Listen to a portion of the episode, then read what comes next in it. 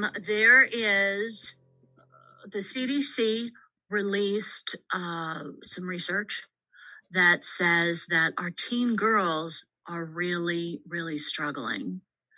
Um, that sexual at- attacks and other traumatic experiences have led to an unprecedented level of hopelessness and suicidal thoughts amongst America's young women.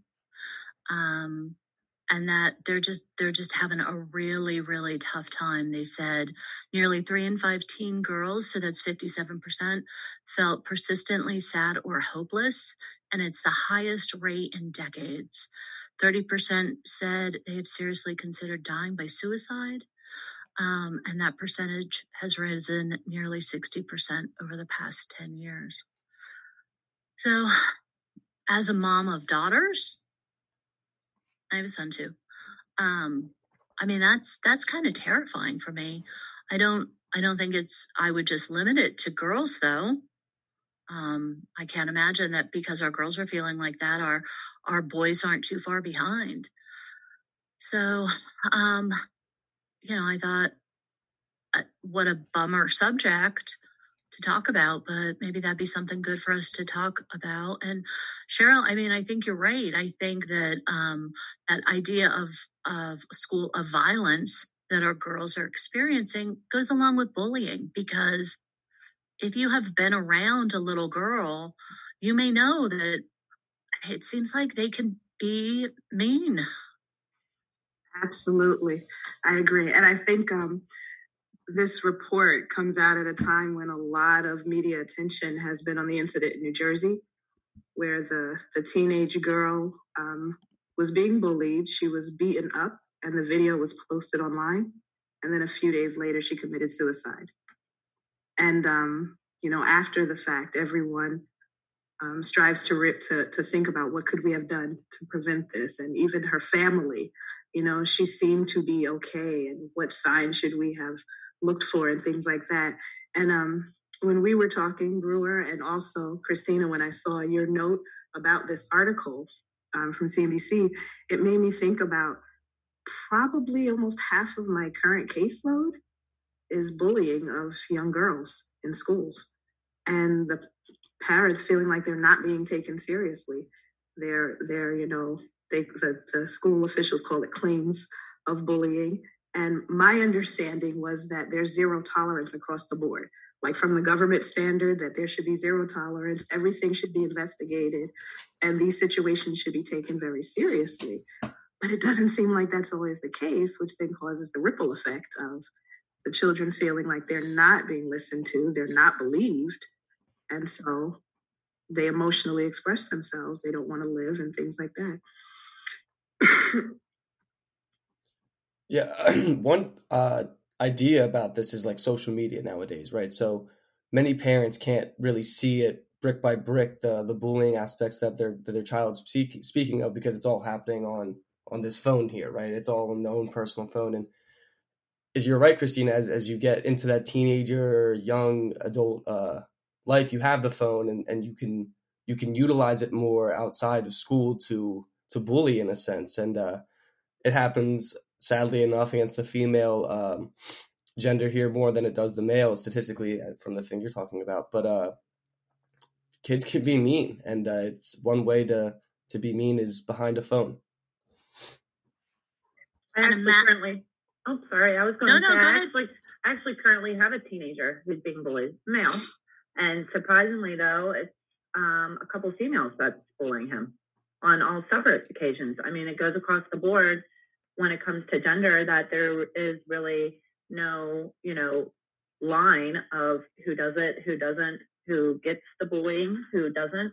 Um, just in our case, you know, growing up myself, I was a female that was bullied in school. And I can't imagine, you know, like Brewer stated nowadays, to have the social media that wasn't around when I was a kid, to have the cell phones, to have all these ways that really a lot of these kids, I think, hide behind, or they feel that it's safer for them that maybe they won't get caught um, or it maybe isn't quite as an effect as if they said it to somebody's face or physically were with them, you know. Um, but it has an effect on everybody, on their lives, on what they hear, on the way that they feel about themselves. And I just think it's I, it's really sad to me. It's sad to me that it comes to the extent um, of harming somebody mentally and emotionally, you know, in in that way because it, it hurts and it lasts.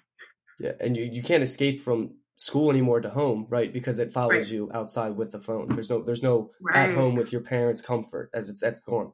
Right. That's so true. And one one situation, whatever the initial post was, was on Snapchat. So it quote unquote disappears disappears after a certain amount right. of time. But there's so many screenshots that are now circulating throughout a community. And the incident happened back in December, but the child is still being bullied behind that Snapchat post that has circulated everywhere. And like you said, a lot of the youngsters hide behind because they feel like, well, it can't be tracked to me. And if I just forwarded it, if I just forward the information, I didn't start it, I didn't initiate it. So I'm right. not culpable. And so that's the question then on school admins who is culpable? Who's responsible? How do you nip it in the bud? How do you stop it from being such a prevalent issue when it is social media, when maybe it didn't happen on school premises, the initial forward or the initial post, but it is being disseminated, you know, during school time or by students in school. It's it's a major question. We were just dealing with that this morning with my son, and he's being bullied by a girl and two boys. And I keep telling him, block them, ignore them, you know, get him off, but they keep making fake accounts. Right. So they, they can keep coming at him at every angle and they just never leave him alone. They were FaceTiming him from a private number three, four times this morning till like three in the clock in the morning. Mm-hmm and just threatening him and sending him pictures of guns and like and, and like you said it's his psyche now like he's not the same kid this girl keeps saying horrible things and believe me i want to go to her house um, but i've tried that avenue and what's sad to me is what i'm learning with my kids being bullied the parents don't care you can go to the parents they don't want no part of it either. Prove it, prove it. Well, I've taught my kids screenshot everything. I don't care if they see it because on Snapchat, if you screenshot it, it tell it tells them. It tells you, it. right? And but these parents are just as bad as these kids. Like you, there's nowhere to go, and then the school doesn't want to deal with it because, like you said, it wasn't done on school property. You take it to the police, and they're like, "Well, you know, will be kids. Yeah, exactly. Kids will be kids. Well, listen, when it's constant, and honestly, I would love to know what we can do because I pay the phone bill. The phone is in my name. So, yeah, he's using it. But honestly, like that's my phone. And I'm telling you, like it is, it's horrible. And like I said, it's this girl. Right. And she's the nastiest little thing. I'm telling you. Oh, Lord. wow. If I wasn't 48, let me tell you. that is so sad. And I know I've heard a lot about go to the school officer and um, report it that way. And in some cases, I see Tracy shaking her head. In some cases, the parents feel like the school officers do nothing, or if the the the perp, the bulliers are on school teams, that they're dealt with differently or not dealt with at all. Um, and I've also heard that they've gone to state police, local local um, you know police, and that they're told, well, this has to be handled by the school. Um, and just in what for one of the recent cases on the school website, it says Safe2Say. That's a program that you're supposed to be able to anonymously report, and it has to be reported to the authorities, and they have to follow up and all of that. So I wondered, is that legitimate? If if a parent or a child, a young person, goes through that Safe2Say option, does does that sequence of events actually happen? I feel like it's a lot of schools just to cover their grounds and ha- say that there is a plan in action or that there's something that they would do to take place. But however, I feel like the ball gets dropped along the way because my son, who's now eight, in kindergarten was getting thrown in garbage cans, was, you know, getting harassed by fifth graders, you know, that were in the entire, you know, elementary school. And I was told, well, we don't really know if that happened. Well, aren't there cameras in the school? Wow. Well, what did he do to him first? You know, doesn't matter. No child deserves to be put in a garbage can, like a big barrel, you know, cafeteria garbage can. So the reason we moved to Pittsburgh is because I had a child who was being bullied and severely bullied. He had a, a classmate say to him, I'm going to kick you in the head with my steel toe boot. Um, and we went through everything. We reported and um, eventually we filed an Office of Civil Rights complaint, which we ended up winning, but it was like three, four years later. So I put my house on the market, quit my job, moved to Pittsburgh. Um, so we do have a bullying tip sheet, and I will tell you, um, the the we filed an Office of Civil Rights complaint, but I believe under a Title IX um, for gender discrimination, I believe that may have changed. That that protection may have gone away. But one of the things that I learned is um, one of my favorite resources that I may have shared with you is Wrightslaw, uh, W R I G H T S law. He has a what he calls a letter to a stranger, and he talks about how you write letters to schools and to other authorities that you're not actually writing it to the school administrator or the authority but you're writing it to the next person who's going to read it someone who doesn't know anything about what's happening and so you really want to be fact based you want to include relevant details and one of the things that we suggest to people and we even have it in our iep boot camp um, that people can join at any time is finding out what your school and your school district's policy on bullying is. Um, that may seem, you know, annoying. Uh, it may seem like you know not not very helpful. But the next one is gathering details and creating reports. So having um, uh, write in your day planner write uh, just keep a notebook date what happened who was around um, if your child is at school and they have a phone and they text message you that, screenshot it. Ask them for details to find out who's around, where it happened, and use a very specific way of uh, notifying the school. So, whatever it says in the school policy on who needs to be notified, notify them in writing. And what worked for me was I, when I filed my complaint, I wrote everything up, years of of uh, challenges, but and I included evidence. So you don't hide your evidence; you just give it to them right up front. I gave them attachments where I reported it as I was told to, and the person who I reported it to acknowledged that they received it. And so when I um, filed my complaint in writing. I uh, included all these attachments. And when the school responded to the Office of Civil Rights, they said, oh, yeah, well, the family only complained like two or only told us about two or three times. And the officer who was investigating it said, We already know they're not telling us the truth because you've provided for us eight or more um, complaints that had been acknowledged. Now, I say all that but again, I put my house on the market, quit my job, and moved across the state because it was years. It was years. Um, and I remember feeling hopeless. Sending you are required by law to send your child to school. If you don't send your child to school, you get penalties. And so I have to send my child into this war zone without any ammunition. It, it was it was devastating. I'm with you, Jill. I'm with you. One of the biggest things my my son said to me was that he just feels like nobody at the school protects him. Um, both of my children, we kind of live in the country, and my children are biracial. They were both called racial slurs, and that's something I don't tolerate at all. When I went to the school and reported it and went there not very happy, um, the principal told me there was nothing that the school would do because it was freedom of speech. On two different occasions, it was freedom of speech to call my children racial slurs. And we sent it to the magistrate. The magistrate, it was he said, she said, you know, oh, I didn't say it. And I said, well, no 16 year old's going to tell on themselves. And they said, well, you know, he has no reason to lie. I said, well, why would my child out of the blue be like, hey, mom, he called me this. Text me at 745 in the morning.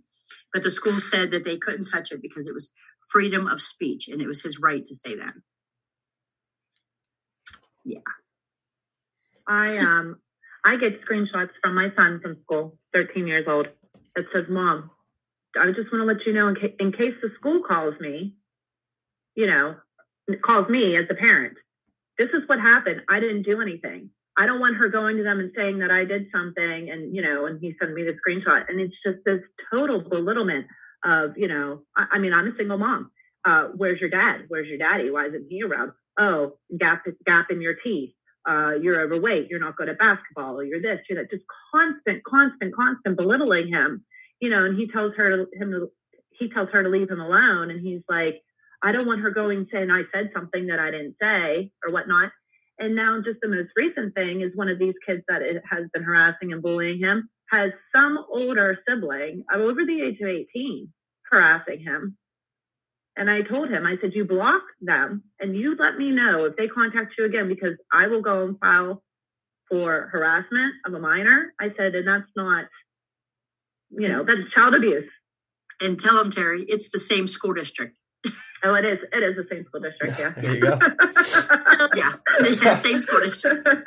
So one of the things that parents should keep in mind is if your child has an IEP, that's perhaps the only protection, right, that, that we can offer. If your child has an IEP, perhaps if they have a 504 plan, bullying that is impeding their education is something that must be addressed in the IEP.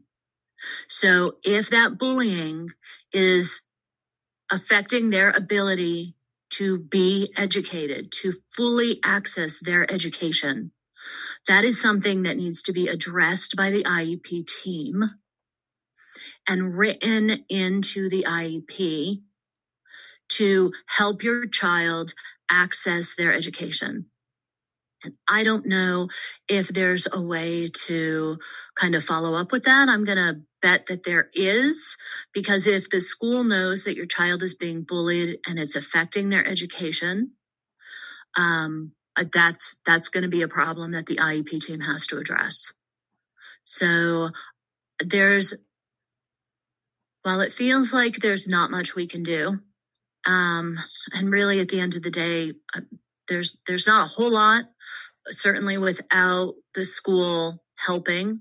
Um, but if if people are dealing with this calling us and helping us you know as we talk through things and kind of look for those different angles again uh, an iep and an iep team can be really powerful because anything an iep team writes into the iep must be legally followed so, you know, when schools are starting to, uh, you know, have to deal with giving compensatory education services because your child wasn't able to access their education because of bullying, maybe then they'll pay attention.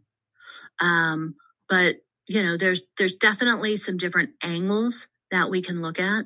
Um, somebody was telling me maybe about a call that they got where a girl was sexually um, harassed or uh, sexually assaulted at school, and the school wouldn't do anything about that.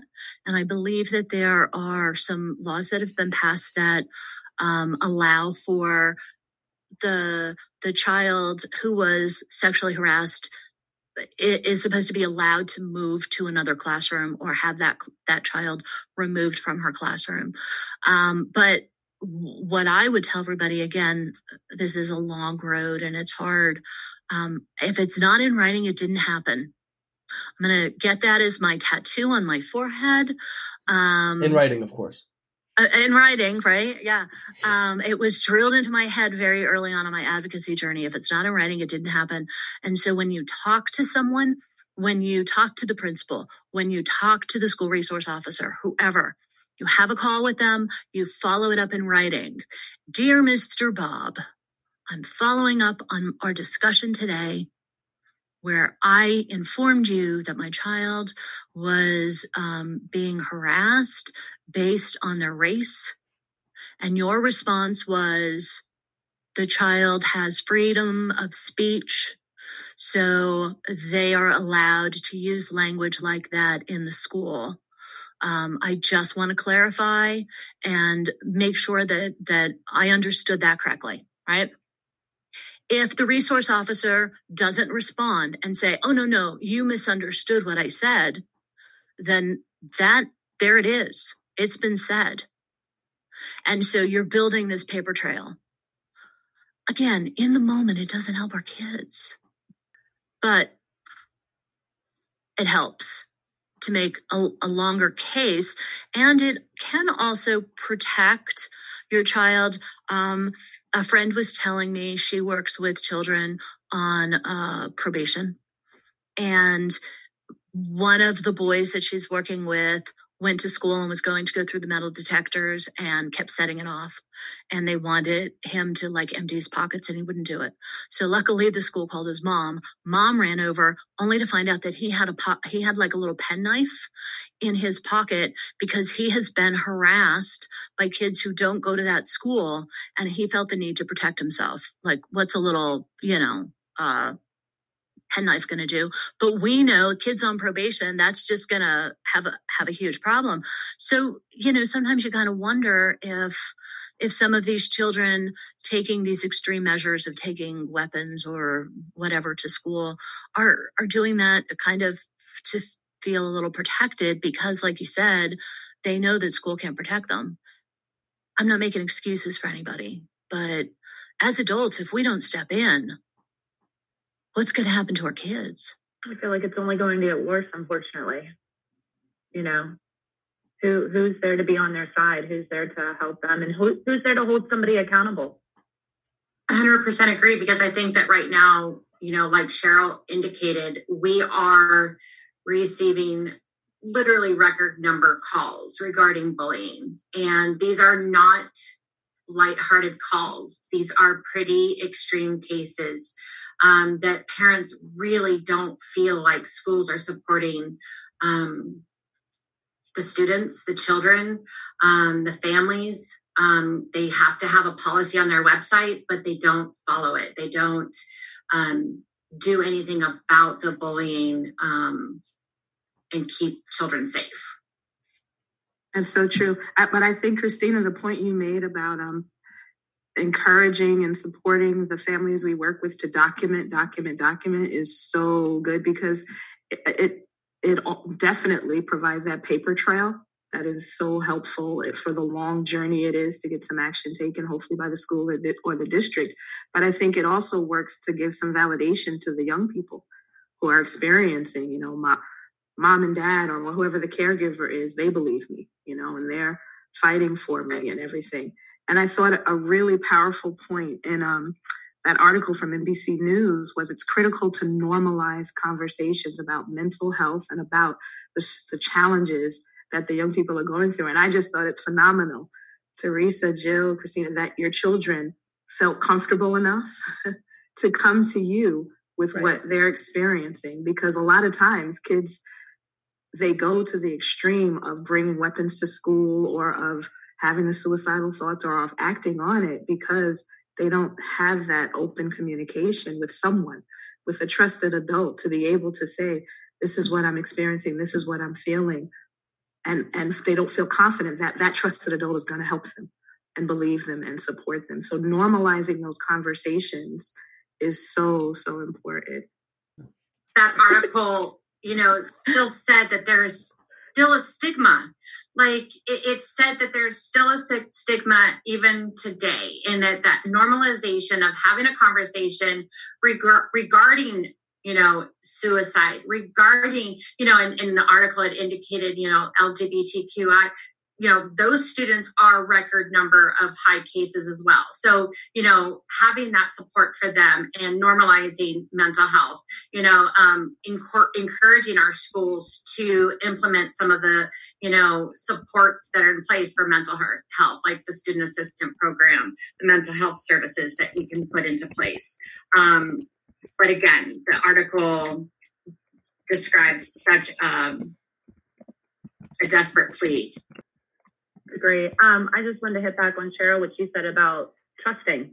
You know, some of these kids feel as if somebody has failed them, but if we can be as parents or caregivers and be supportive of our these children, that, that they can trust and have the faith in us that we're not going to let them down and that they are not in trouble you know, first and foremost, if my child feels the need to defend themselves for something that they have not even done, just because they are afraid of the retaliation that may come to them from the school or from these other kids or whatever, right there is such a fear in the the lack of trust that my child has in what surrounds him other than myself and which he's trusting in you know and it's sad and i feel bad. And then i think of these children who don't have a relationship and as you said cheryl don't have a trusted adult or somebody to confide in and all the heaviness that they must feel the heaviness from just the either you know the abuse from the mental or emotional from just the bullying and how heavy that can get because i know as an adult we can get overwhelmed with things. But as a child of not feeling like there's any outlet or somebody to talk to or someone who can hear them, just that's got to be a huge weight on them. And and it and it's sad, you know, that there's there's so many children that probably feel that way. Yeah, and it almost seems like when you are getting bullied, you have this one aspect of the school, right? So you have to deal with the school, the principals. You don't want to get in trouble, and then you have your parents, right? So it's it's constant battle between these two things that you're trying to to keep happy and maintain. And at the end of the day, you inside are the one that's taking all the damage because of what people like. Your parents may see it, but sometimes the school may not, and then you're at that constant battle with yourself of who do I go to, what do I do, and uh, it's sad. It's sad. And let's let's not miss the fact that a child who does not feel safe in school cannot fully learn. You cannot learn if you don't feel safe. I remember uh, we had this huge meeting, and one of my child's teachers said to me, "Does does your child have like bladder problems or medical problems?" And I'm like, "No, what do you mean?" And they, she said, "Well, every time class starts, as soon as class starts, they come right up to me and ask if they could use the restroom. And it's right after lunch. So they would have plenty of time to use the bathroom. So I don't understand why they would need to, to use the restroom as soon as class started. And I looked at them and I said, Has it ever occurred to you that the bathroom may not be a safe place for them? And she was so disconnected from the reality of what was happening in school that it never occurred to her. And I was talking to someone in a completely different state who was talking to her granddaughter. She was at her granddaughter's graduation party. Um, her granddaughter lived in a completely different state. And she said, Tell me what it's like. She works in this industry. Um, and she said, Tell me what school's like right now. And her granddaughter, she shared with me that her granddaughter said, well, I'm glad that um, I'm not in school anymore. The for, the last thing I do before I leave the house is I use the bathroom. I drink very little all day long because I cannot go into bathrooms at school because that is where you will be assaulted or, you know, like some other kind of unsafe kind of situation. This girl at 17 years old had already learned like uh, not to drink so she wouldn't have to go to the bathroom. I mean, that's that's kind of ridiculous. And as a mom of a teacher, I don't want to put anything else on our teachers. It's not their sole responsibility. Administration has to be there to support them. But we have to stop having to send our children into battle zones. That is that is so true. And I know in some situations, in talking to parents and in talking to some of the, the school admins, principal, guidance counselor, whoever it might be, it seems that a lot of conversations about how to address the issue are had amongst school administration, not including the parents, not even including the young person who's dealing with the issue. And so, I mean, I do this with my own daughter. I will ask, is there a reason why she cannot be present for this meeting? Because depending upon the age and the aptitude, their voice needs to be heard. They need to sit in that room. And I think in some scenarios, it might make the school staff uncomfortable, but they need to know who is an ally. And the, the, the school staff needs to see this is a real student. This is not just, you know, a number, you know, and that um, that might help some of these conversations to go more so in the favor of what really is needed for the students to feel safe in the school not just a group of adults making arbitrary decisions. In many cases, they might not even be taking seriously the complaints of the young person. Absolutely. Because can you imagine an administrator who's thinking of a child as just a number? But if you have a child who is of age, as Cheryl said, to be able to express or speak and on their behalf, but to sit in front of them and then see just body language speaks so much. Body language, their tone and their voice, so that then these administrators can understand that this is not something that's just made up or being blown out of proportion. But if you see a child sitting in front of you who is literally begging for help or mercy and to get out of what is happening to them, I feel that they, they would have a lot more empathy to understand how these children are feeling and exactly what they're going through. Absolutely. And that uh, the powerful question is who do you feel safe enough with or who do you trust enough at this school to go to if you are feeling bullied or feeling challenged or struggling? And if the student can't name anyone, that to me is a major red flag and an issue. Or in one case, the student said that she did not feel comfortable or safe with the school safety officer. Maybe that's not the best choice of school safety officer if a child is not going to go to them when they are feeling targeted. So, absolutely, because in my eyes, that position is more than a paycheck.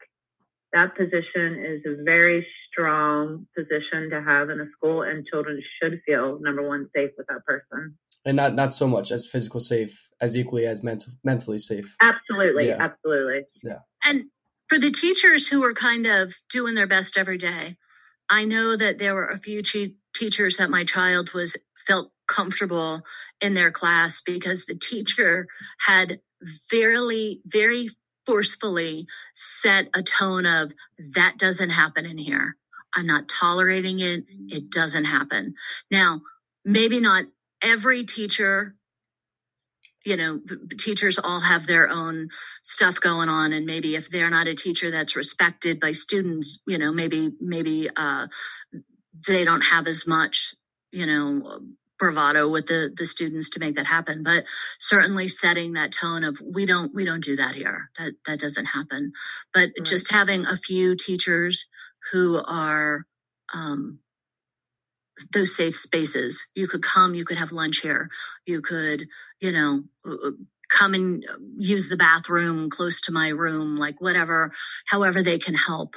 Um, is good. But I will also tell you that we do have uh, blogs coming up shortly that Peyton is working on now, where she has reached out to teachers. And there are a few teachers who are kind of talking about the atmosphere in their school because of the administration. The mm. atmosphere in their school has been set where students and this is what it really takes to end bullying where students will call each other out and be like don't use language like that. Not cool. We, you know we don't we don't do that. But it's because again it comes from the top down and they've created that culture of safety. But if we talked about a couple resources or we talked about a couple uh, challenges that maybe families would need resources on we'll put them in the show notes but we do have the five steps to effectively advocate for a child who's being bullied. And so people don't have to go look them up. Number one is identify your school and district policies and reporting guidelines. Number two is to gather details and create a report. Number three is to consistently report all incidents. Four is ensure your child's emotional well being. And then five is um, know when it's time to escalate and how to do it. And we have a couple resources like the bully prevention consult line here in Pennsylvania. We also have uh, families can reach out to the Pennsylvania Human Relations Commission. And Jill, one that you might want to look into is Office of Civil Rights, especially if your children are being bullied based on their race, which is a protected class. By the way, disability is also a protected class. Sounds good. Uh, also, would like to thank you guys, Jill and Teresa, for coming on. Welcome and thank you very much for the uh, for the episode. Thank you. It was my pleasure.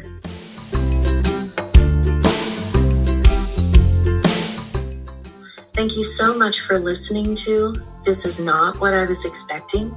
We hope this quick chat with a couple of moms has made you feel less alone in your parenting journey. As a parent, you don't have a lot of time in your hectic day. So we are happy you spent this time with us. If you want to stay connected with us, visit us at paparentandfamilyalliance.org.